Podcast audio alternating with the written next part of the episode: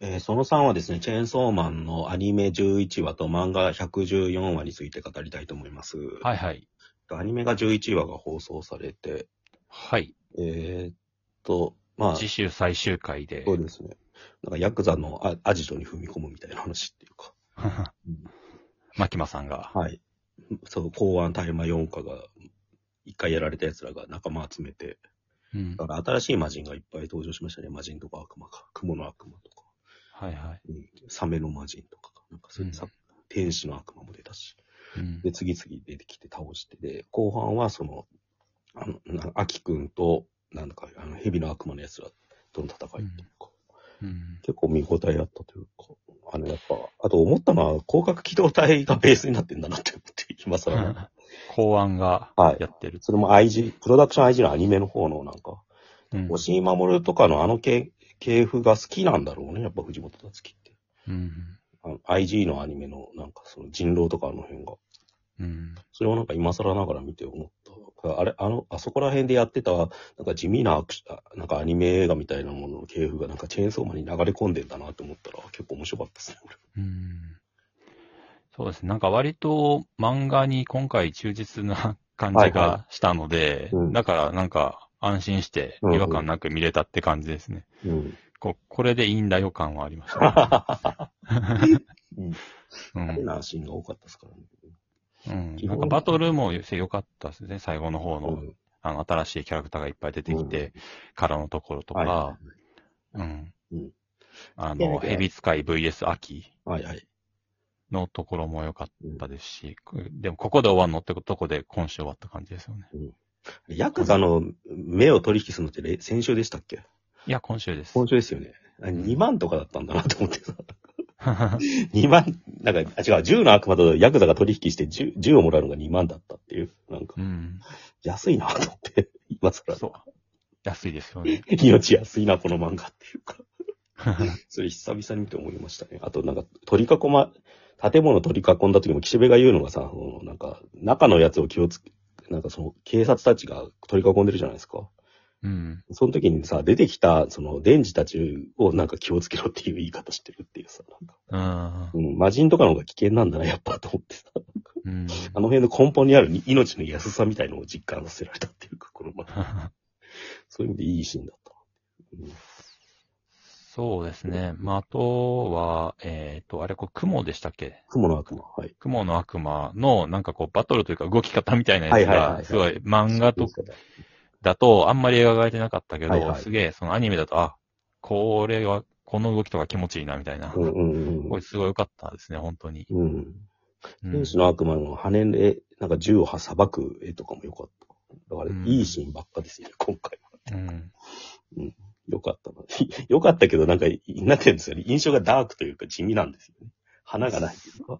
そうですねそれ。が面白くてさ、ギャップがある、妙なギャップがあるんだよね。だから、この漫画。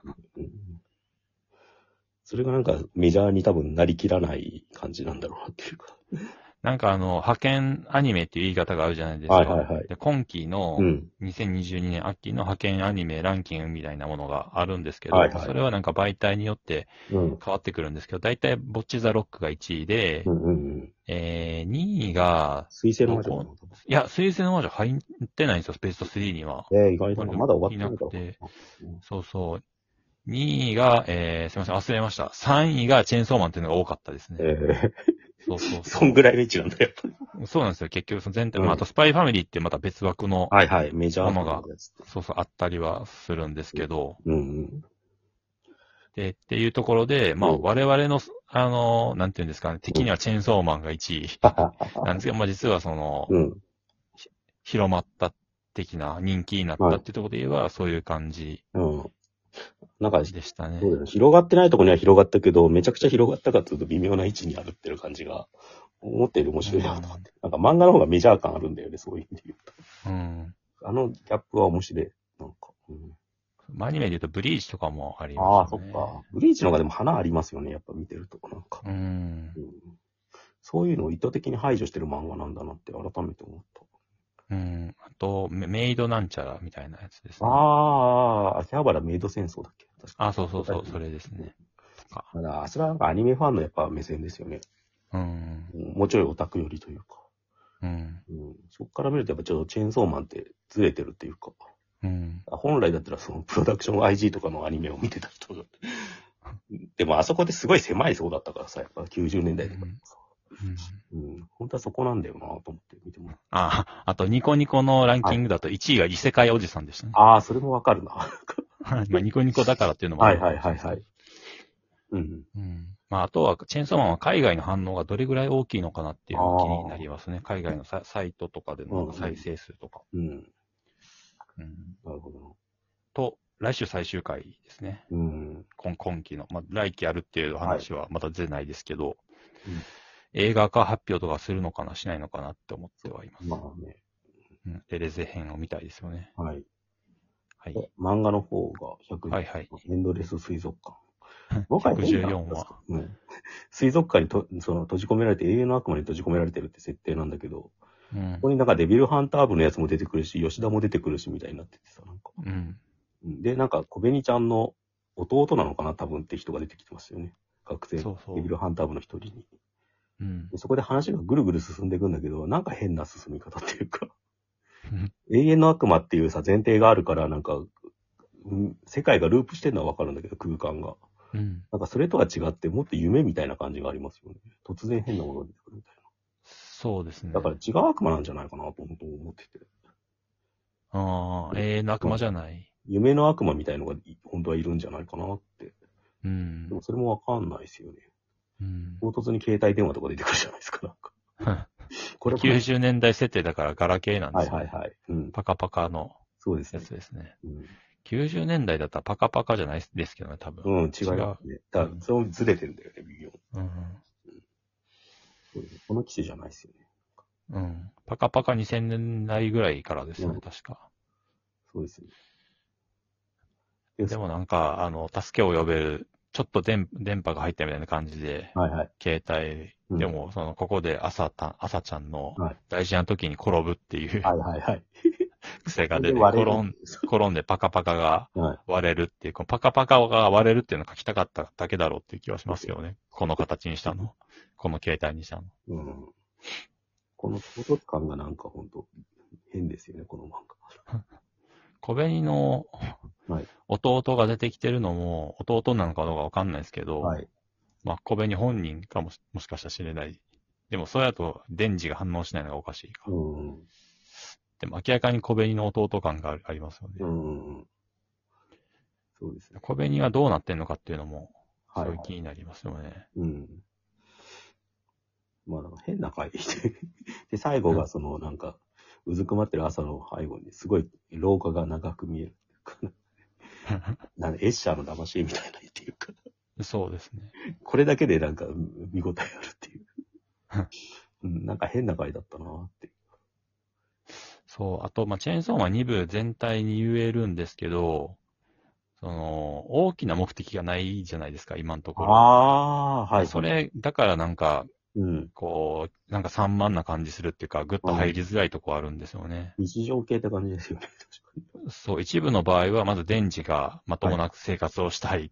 だからおっぱいも見たいとか、牧間さんと付き合いたいとか、あと、銃の悪魔を殺したい、殺せれば牧間さんと何かできるみたいな、そういう一応一つのベクトルがあったじゃないですはか。いはいはいはい。電池だけじゃなくて、秋はうん銃の悪魔殺したいとかもあったし、ででも2部はそれが全然なくて、朝はなんか結局、まああの、 本当あるんだけどね、戦争の悪魔と一緒にチェーンソーマン倒す目的が。まあ、いや、えっと、よ、夜と分離したいから、出て行ってほしいから、あの、言うことを聞くみたいな感じになってて、結構その、ポジティブじゃない、はいとはいいうか、 ネガティブで、うん。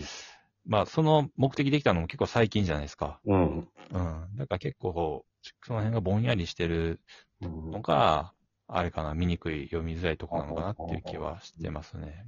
熱狂してる人があんまり出てきていない感じがしますね、一部と比べると。ああ。チェーンソーマンもエンジンかかるのちょっと時間かかったじゃないですか。うん。やっぱ今の、おアニメの終わりの方でやってる3、4巻ぐらいからだと思うんですよね。だから、うんまあちょっとまだそこら辺でエンジンかかる前なのかなってうん。感じはします。なんかちょっとずつ種が仕込まれてるっていうか、うんギガちゃんみたいなのも出てきてるし。うん。まあでも今年、せんチェーンソーマンは、本当になんか大躍進でしたよね、やっぱりね。 うん。あの、アメトークで語られたりと か。あうん。あ、はい。そういう意味あで。と、そうそう、なんか、えー今年流行ったものっていうアンケートで結構チェーンソーマンがうん上位に来たりとか、うん。うん。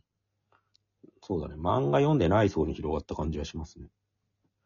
漫画しかそうランプを読んでない。だし、新人の漫画がう、んだい、だい、大体まで言わないですけど、チェーンソーマンの影響を受けてる、藤本達樹の影響を受けてる人たちがすげえ多くなったっていう。うんうんうん。うん。でサブカルとか、はいそういうものが好きなサブカルっていうものが今あるかどうかあーあれですけど、うん。好きなもそのういうはものが好きな人にはもう、もう、も思いっきり刺さりまくったっていう年だったんだろうなっていうう。ん。なんかアニメの表現がまさにそれを象徴してる感じはしましたけど。あうあ。ん。うん。そうだよね。うん。サブカルなき時代のサブカルって感じしますよね。それがだから悪いっていうか、すっごい。そうですね。まあでも、この2部が始まる前にやっぱりルックバックとかあってよかったなっていう うん感じはありますよねう。ん。ちょっとまだルックバックとかさよならエリの表現主義的なとこ引きずってるんだよね、多分。うんそ。れでなんかこの、なんかな何気ない日常会みたいのでも変なカットがいっぱいあるっていうかさ。あーうん。だから変な漫画ですよ。 そうですね。なんかもっとむちゃくちゃしてほしいなと思うんですけど、まあさすがにデンジ君と比べると、朝はそむちゃくちゃではないので、そうですね。うん、そこなのかなと思う。まあでもこれからですね、今絶対種まいてるとこだと思うんで。そうですね。続きがはい楽しみということで。はい。じゃあ一回切ります。